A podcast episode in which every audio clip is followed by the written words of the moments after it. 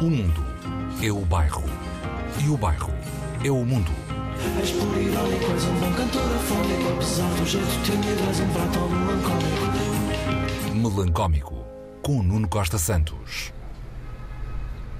Lisboa Clichê de Daniel Blofux é o livro da semana aqui no bairro. Tem andado em cima das mesas dos cafés entre o Record, o Correio da Manhã e a New Yorker. De vez em quando é folheado, sim. Ouvem-se comentários. Ah, que fotografias bonitas! Os mais velhos, sem serem muito velhos, lembram-se da Lisboa dos anos 80, 90, por aí, consagrada nas fotos. E no texto também. Mas nem todos recordam. Nem todos. Lembras-te desta Lisboa? O Zé Alfredo não se lembra porque não era nascido, mas diz que sim para a avó ficar contente. Depois vai ler e fica a saber o que era a cidade e decide então fazer um trabalho sobre o livro para a matéria de meio físico e social. Olá, sejam bem-vindos ao Melancómico. Lisboa Clichê, que vai na terceira rodada, é um livro que se constrói no jogo da bisca entre o texto e a fotografia. O sentimento predominante é a melancolia. E hoje em dia há um certo pudor em ser-se melancólico. Na era da story, ser melancólico não faz sentido. A melancolia tem duração. É um sentimento que se estende, que se prolonga. E é, na sua melhor versão, um bom sentimento. Um dos aspectos mais cativantes, mas também mais polémicos do livro, é o facto de não ser composto por um conjunto de fotos complementadas por um texto ascético.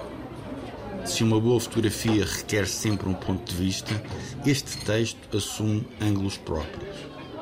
Quando diz Lisboa era assim, o autor está a ensaiar, ou seja, está a estender no fio de roupa factos e opiniões confeccionados por um alfaiate de verbo curto, seco, raro, mas ainda assim impressivo. Esta não é a Lisboa clichê.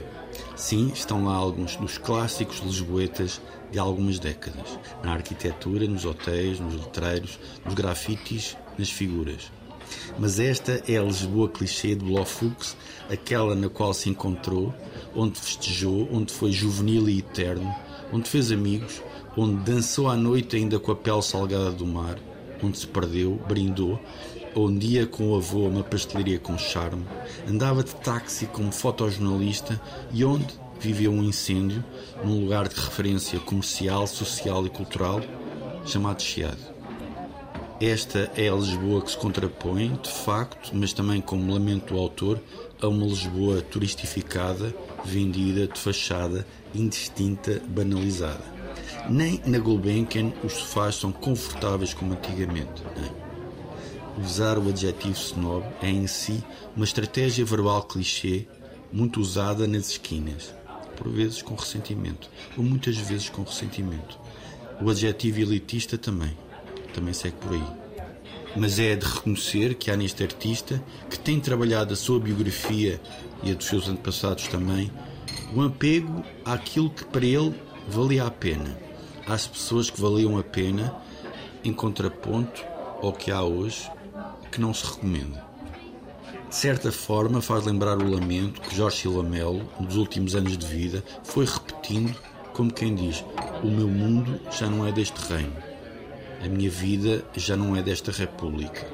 Não é que Lisboa fosse a cidade mais civilizada do mundo e essas existiam, como referência, eram Paris, Londres e Nova York.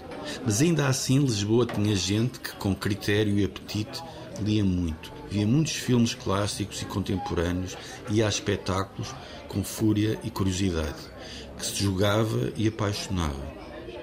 Havia em Lisboa, nessa Lisboa, personagens, extravagância, errância.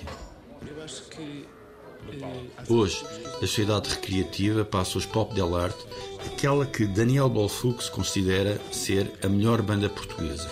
É uma nota de especial bom gosto como tinham bom gosto aqueles que iam a Nicola comer um bife.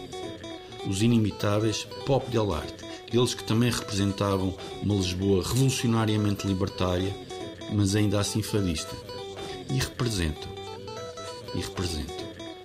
Com uma lírica tão dadaísta como sentimental. Porque o amor é um gajo estranho. É. Sempre, sempre. Sempre, não é?